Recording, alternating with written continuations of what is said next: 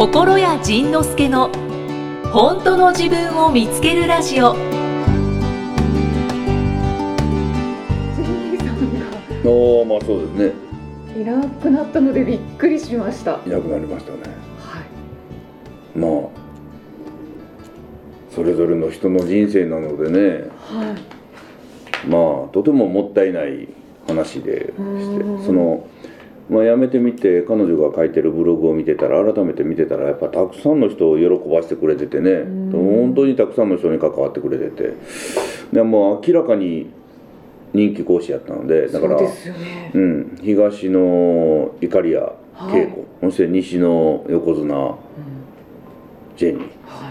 まあジェニーは心やジェニーから心得が取れてジェニーになったんですけど、うん完全に外人になっちゃったんですけど まあだからまあとてもでもそれでもねそのうーんまあ頑張り屋さんなので。このまあ、彼女は僕が伝えてることをとても忠実に伝えようとしてくれててでそのまあ真面目さんなのでだから忠実に伝えようとしてくれたのがとてもありがたくてでもやっぱ僕じゃないのでうん。そのその忠実に伝えようとしすぎたらちょっとしんどくなっちゃうかもしれない。そこをねかなり頑張ってくれてたみたいで。うん。まあまあちょっと一休みしてもらってもいいのかなという気はします。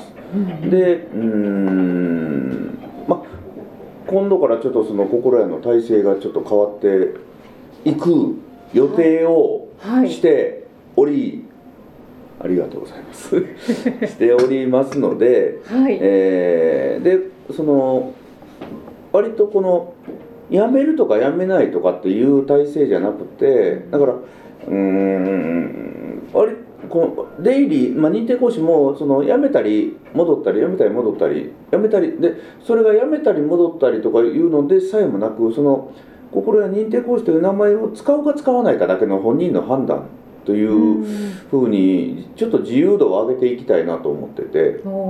だから今までは認定講師という枠の中で、えーまあ、自由にやってもらってたんですけど自由にやってもらってた中ででもでも枠を作ってる以上自由じゃなかったんだなというのをちょっと思いました。でうんあの僕がそのちょっとこう世話しすぎた。世話しすぎた感があって。でだからあのお互い甘え合うみたいな感じにもなったし。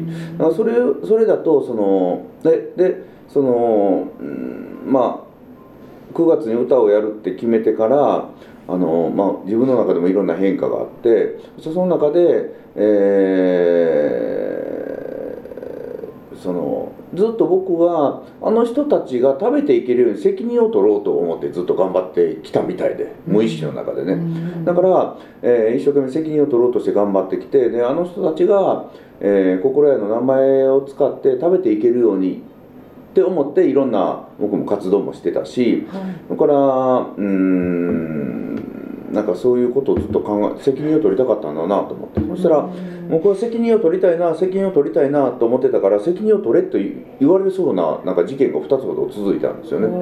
でああおその時に初めてあそうか自分は責任を取りたかったんだと思って。だから責任を取りたかったから責任を取れという出来事がやってきただけの話で、ーあそうか。ででもまあ言えばあの社員でもないし皆さんね認定講師の皆さん、うん。社員でもないし、はい。で、えー認定講師は一人一人が起業家であり社長であるのでその人たちの責任をうちが取るっていうのも考えたらなんか変な感じやったなと思って。うん。でもまああの責任を取るような空気でその認定講師制度を運営していたので、うん。ああそうか。じゃあちょっとこの責任を取るというんじゃなくてみんながえー社長個人事業主自分ビジネスをしてる人として尊重してこの人たちがこちらが何かそのいろんなものを提供しなくても自分で生きていけるような強さを信じて。うん。でまあまあ今までその買える家であるその心屋塾認定制度という買える家であるところをちょっと一回解散すると、うん。まああの浮き輪を取り上げたみたいな感じになってしまうので、うん。ちょっとはしばらくはその自分の力で泳いでいくのはきっとしんどい思いをするかもしれないんですけど、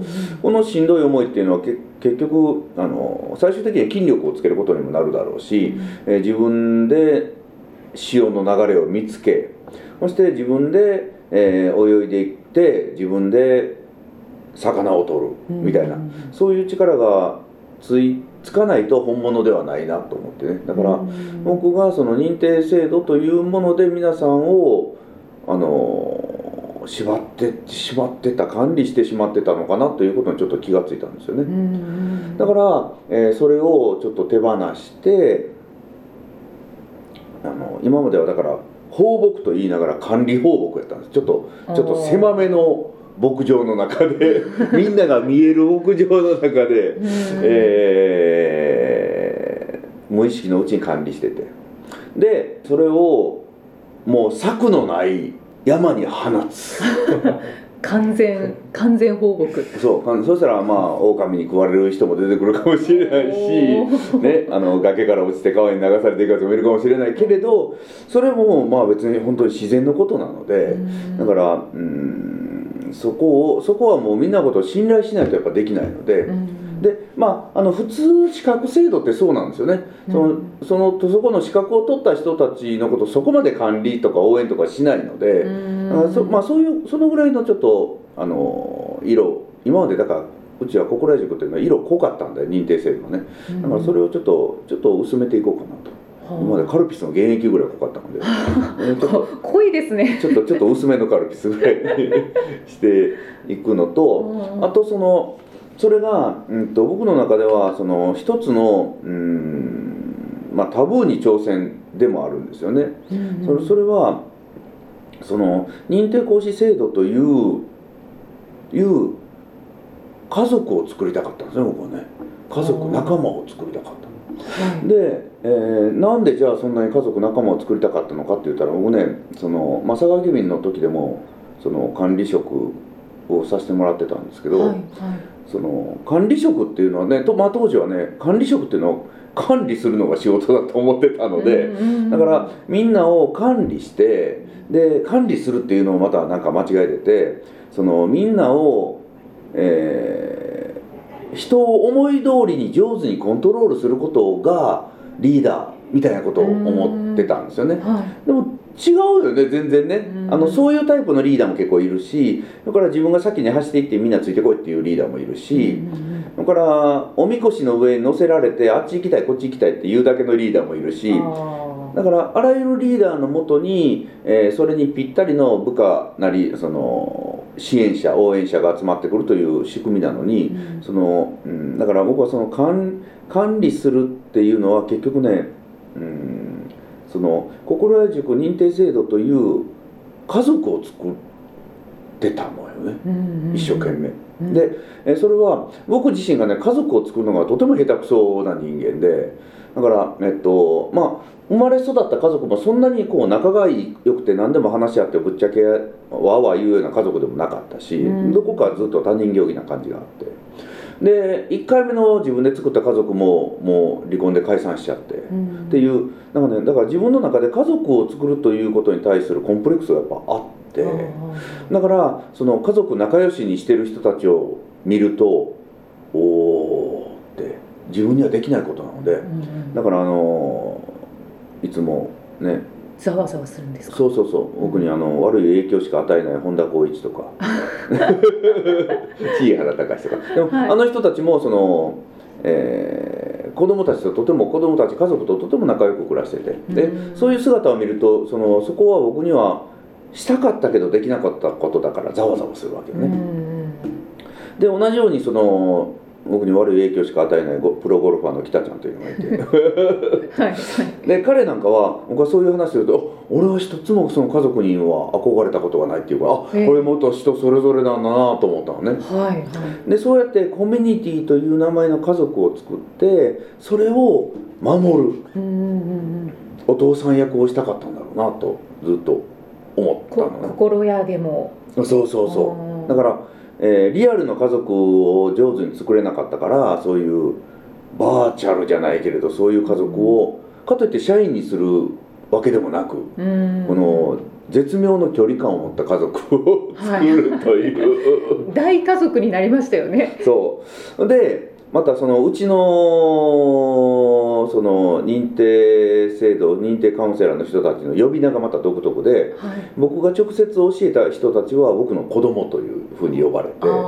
でうちの認定マスターのスクールの講師たちが教えて育ててくれた人たちのことを孫と呼ぶのね。でそのそそれからそのマスターの認定講師含むそれ以外の認定講師の人たちが自分で開催するスクールがあるのね。自分のプログラムで,、でそこで育った人たちもやっぱ心得のマインドを割とあのインストールしてくれる人たち。でその人たちのことを外孫と呼ぶわけよね。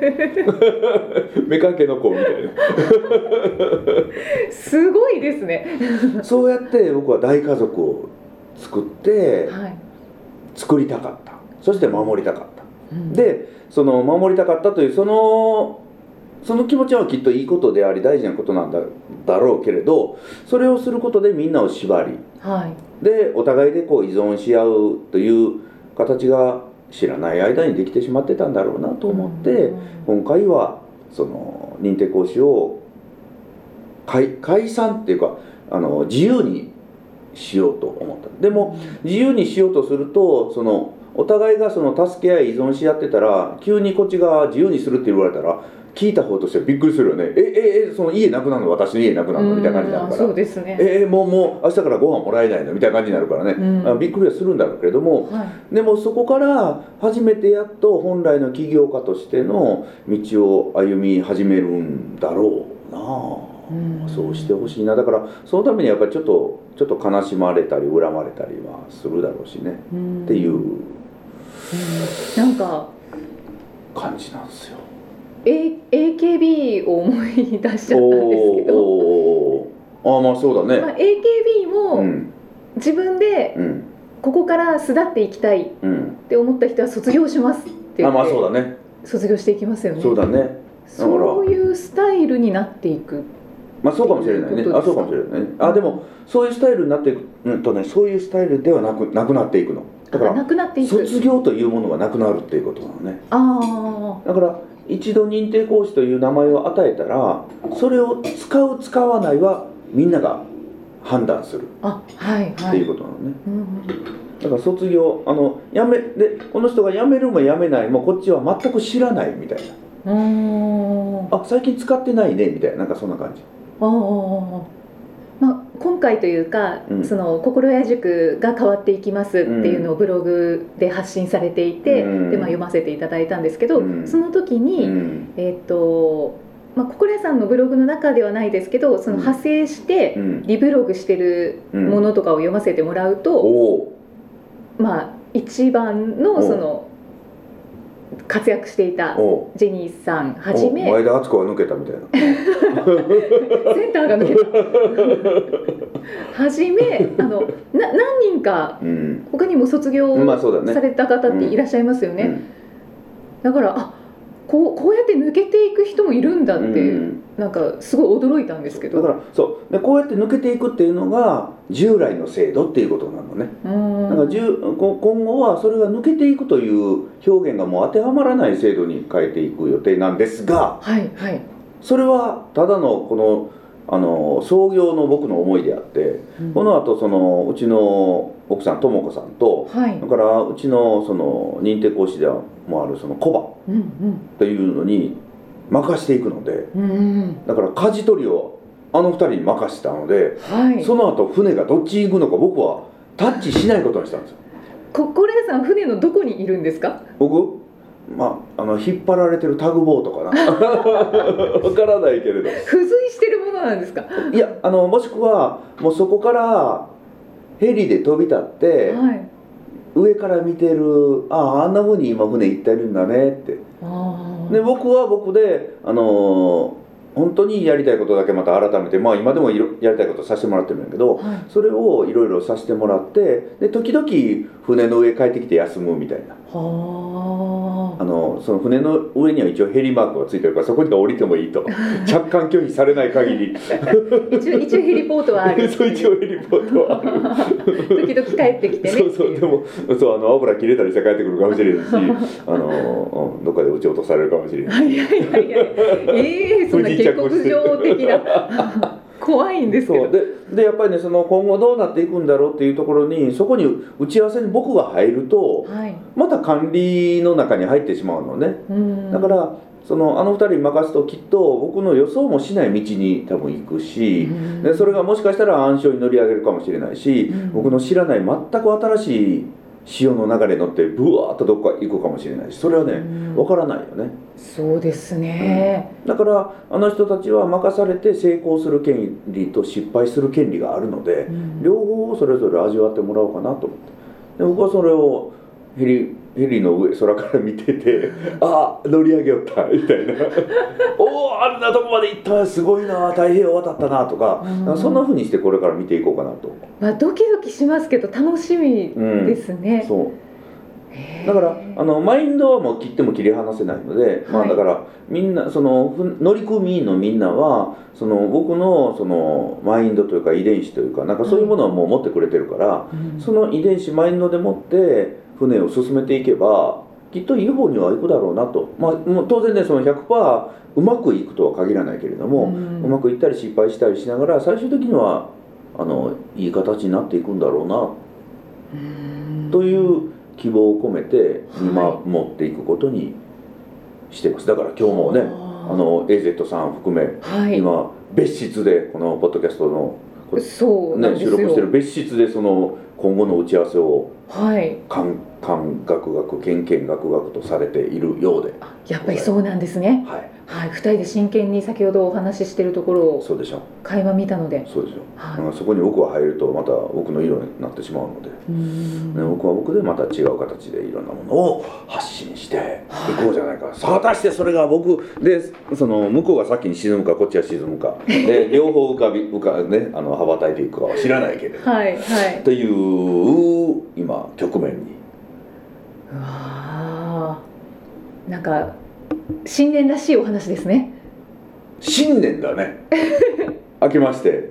明けましておめでとうとうございますはもうは先月行ったんだね。言いました先月先週先週行った。ね、はい。だから今日は、えーまあ、新年らしい。新年らしい。今年は今年以降どうなるんだという話ですよね。そうですね。はあ、ということで。ござい。ます。はいだから心谷軸うん、2.0になると。ね。そう2.0になるでまあそのとはいえはい。まだビジョンがないですよね。はい。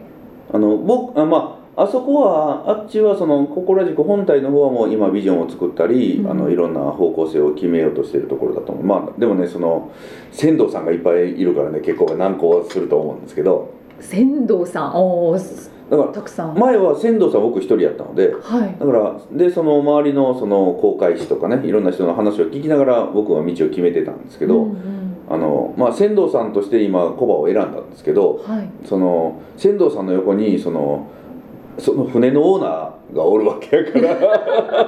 そっかオーナーか。そこをそのキラリと目を光らせてますそうそうそうそう。だからここでそのあの船頭さんの船長のはい。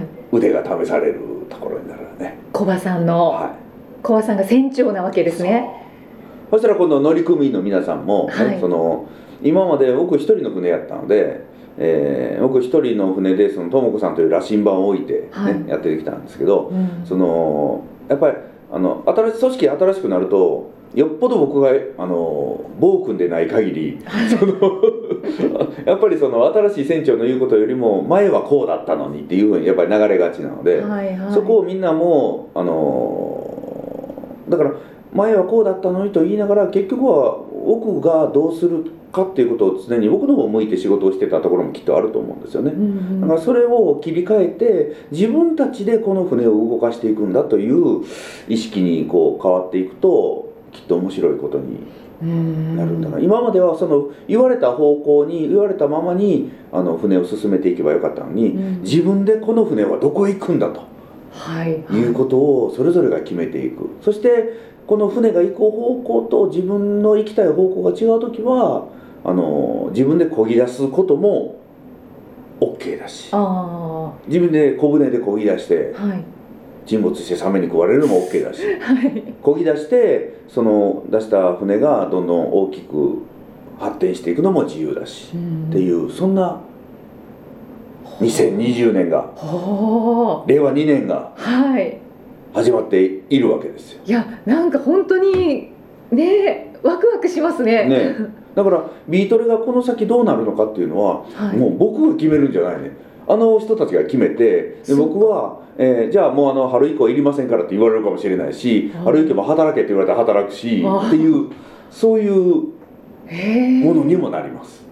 じゃあ心屋さんは別の位置で見てるけれども、うん。心屋さんを動かすのはそうそうそう。コバさんでありともこさんなんですね。そうそう。ヘリコプターで飛んでって帰ってこいって無線飛ばされて帰ってこなあかんのへいっていやいや分かりましたで時々その無線が「あ聞こえませんいやちょっと電波悪いです」って言って聞こえないふりするかもしれないし。そうですね。で心屋さんはやりたいことをもっとこ う。いっぱいするかもしれないし。そう。そしたらねあのー船長の方で「おいおいヘリコプター帰ってけへんぞ」と「どうすんねん」みたいな「じゃあじゃあちょっとあのうちのメンバーでなんとかしよう」っていうふうになるかもしれないしね。うん。そんなはあ。イメージです。じゃあこれからうん。心屋を知る人とか、うん。もう知っていて、うんこういろんな講座とか、うん。まあ、ビートルもそうですけどいろんなものに参加してるっていう、その、まあ、受受講者のうん。皆さんには、うん。なんかこういう影響があるというかそういうのはありますか、うんないと思いたいんだけどね。うん。だからえっとねそのいつもうちが寄付してるルームトゥリードさん。はい。ね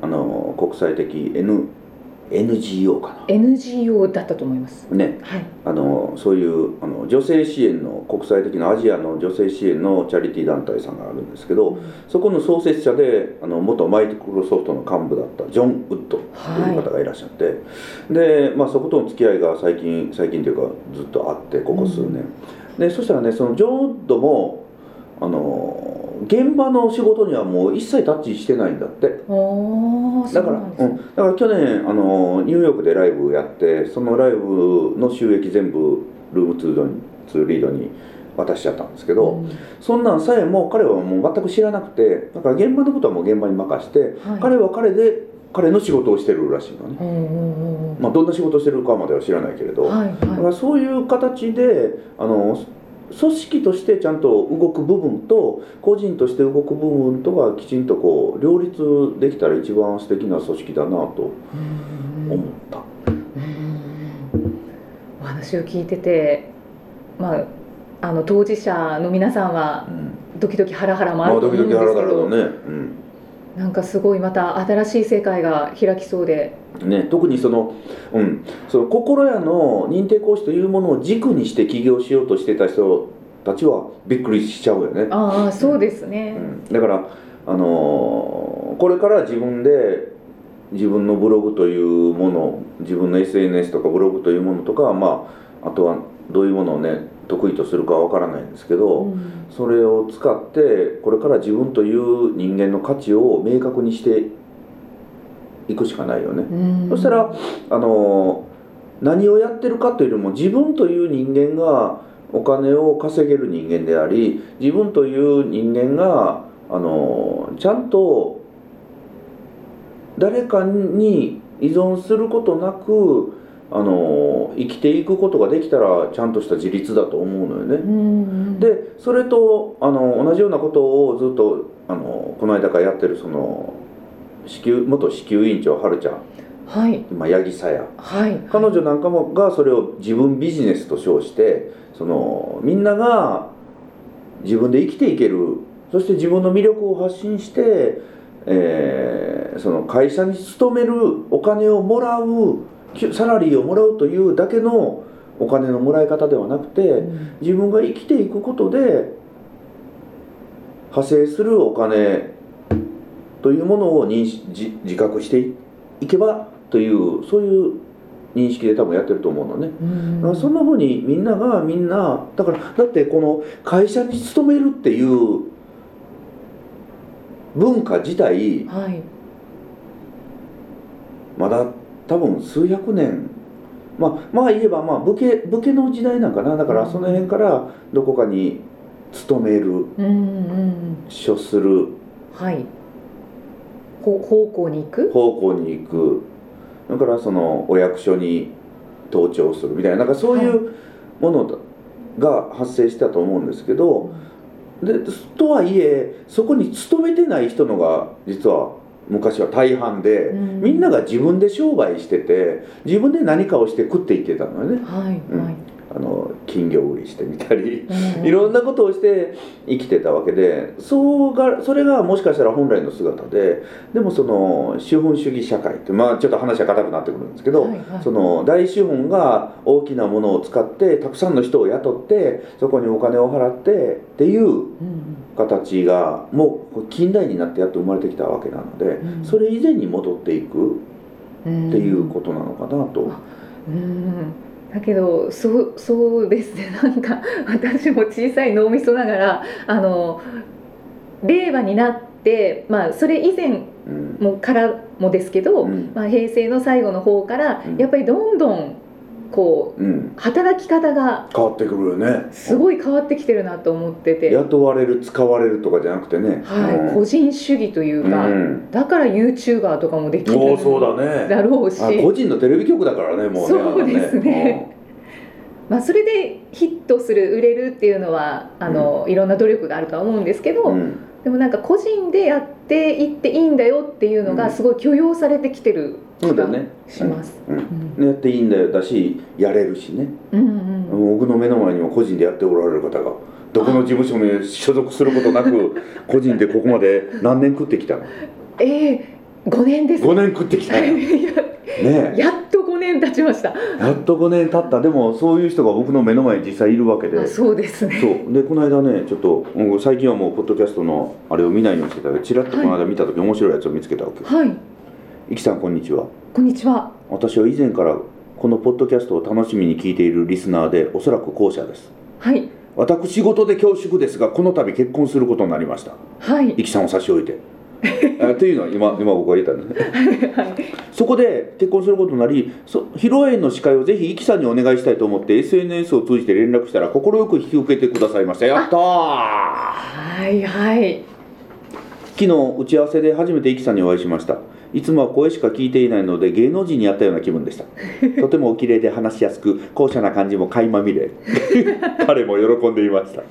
当日楽しみにしています。PS 名刺入れは見つかりましたか？見つかった？えっと、はい、あの見つかりました。はい。えー、ポッドキャストネームにゃふさん29歳女性の方あ、ありがとうございます。あのディレクターもそのメッセージは入れといてくれてました。そうなんはいそうそうなんです。これご紹介しようと思ってたんですけど、ニャフさんありがとうございねまこれ見つけてなんか面白かったす。そうそうなんですよ。ね。SNS を通じてうん。よかったね。披露宴の司会をしてくれませんか？といううん。ご連絡をいただいて、でもなんか問い合わせは結構いただいてて。おおそうなの。そうなの。だけど問い合わせだけで実現することはなかったので、おー。まあまあでもお問い合わせはまあゆきさんギャラ高いからね。あいやいやいやそそんなでもない。そんなでもない。宮内さんが知ってる。そう。なのでうん。あの SNS で、うん。えー、と披露宴の司会をうん。こう探している方がいらっしゃいましたら、よかったらあの私もできますので、うん。DM でご連絡くださいねっていうメッセージを発信していてはいはいはいはいでそれでも実際に、うん。あのニャフさんがじゃあやってくれませんかとうん。初めてうん。言ってくれて、ね。はい。だからこうやって一人で食っていってるイキさん。い。やでその最近縄文時代の生き方がものすごく研究されてるみたいへでえそうなんですか。うん、あの縄文時代の遺跡からははい。武器とか出てこないらしいのね。おー。矢尻とか。だからあの狩猟のための道具としてのは出てくるけれども武器は出てこないらしいのうんね、うん。ででその後にその農耕文化とかその育てる牧畜とかそういうものになってきてこれは俺のものだこれは私のものだというそのなった時に貧富の差も出るし奪い合いも出てくるしでそれまではとても平和に暮らしてたんだというのがあったのね、うん。だからみんながその日その日将来のことを一生懸命考えるんじゃなくてその日その日を楽しく生きてたらでもでも今の社会で突然それって無理やからね。もうこのあの資本主義社会の中に今どっぷり僕ら使ってしまってるから、はい。自分だけがお金なしで暮らしていきますとかっていうのはやっぱ無理な無理もう無理な仕組みとして作られてしまってるから。うんうんまあ、無理だとしてもでもそれぞれがそれぞれのものを発信して私ができるのはこれです。であじゃあお願いします。ありがとうっていうその今回みたいなね。うんうん。こういうのこういうことがいっぱいあれば助け合えていくんだろうな。そうですね。と思ったね。はい。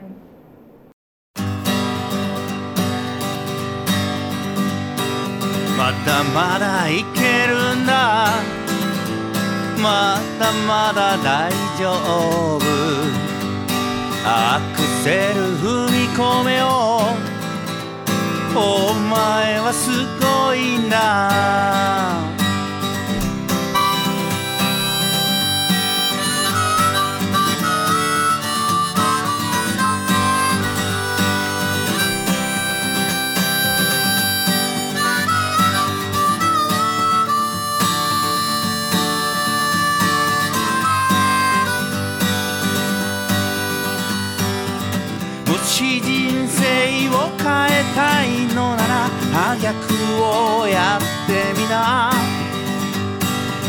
まで避けてきたことを絶対にやばいことそこに答えがあったから今まで知らなかった。限界のアクセルを踏んだものだけしか知らない経験。大丈夫。ブレーキ踏まないでやばいと思った時でも見くびるなあいつのことなめるなよ自分のことも。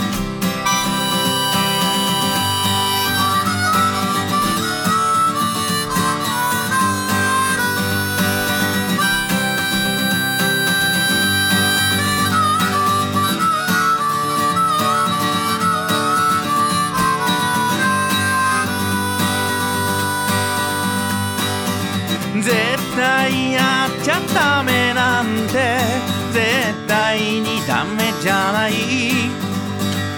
頑張り屋は札幌怠け者は死ぬ気で行こう。違反や痛みや悲しみもお前なら受け止められる。渦巻く罪の意識を笑い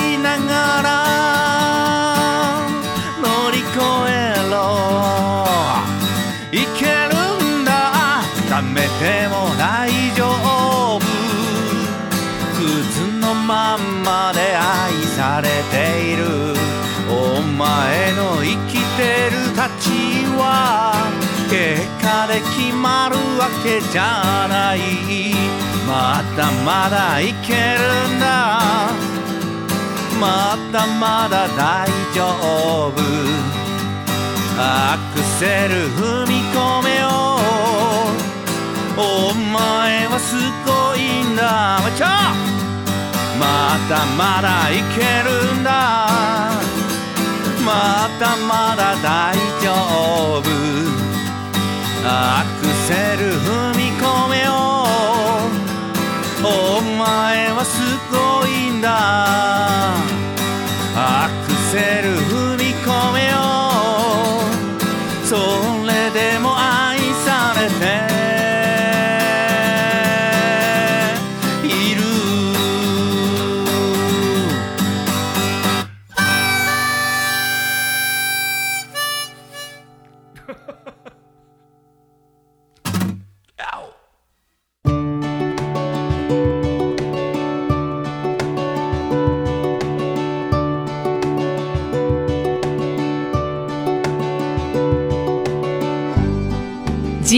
はどんな気づきのお話が出てくるのかお楽しみに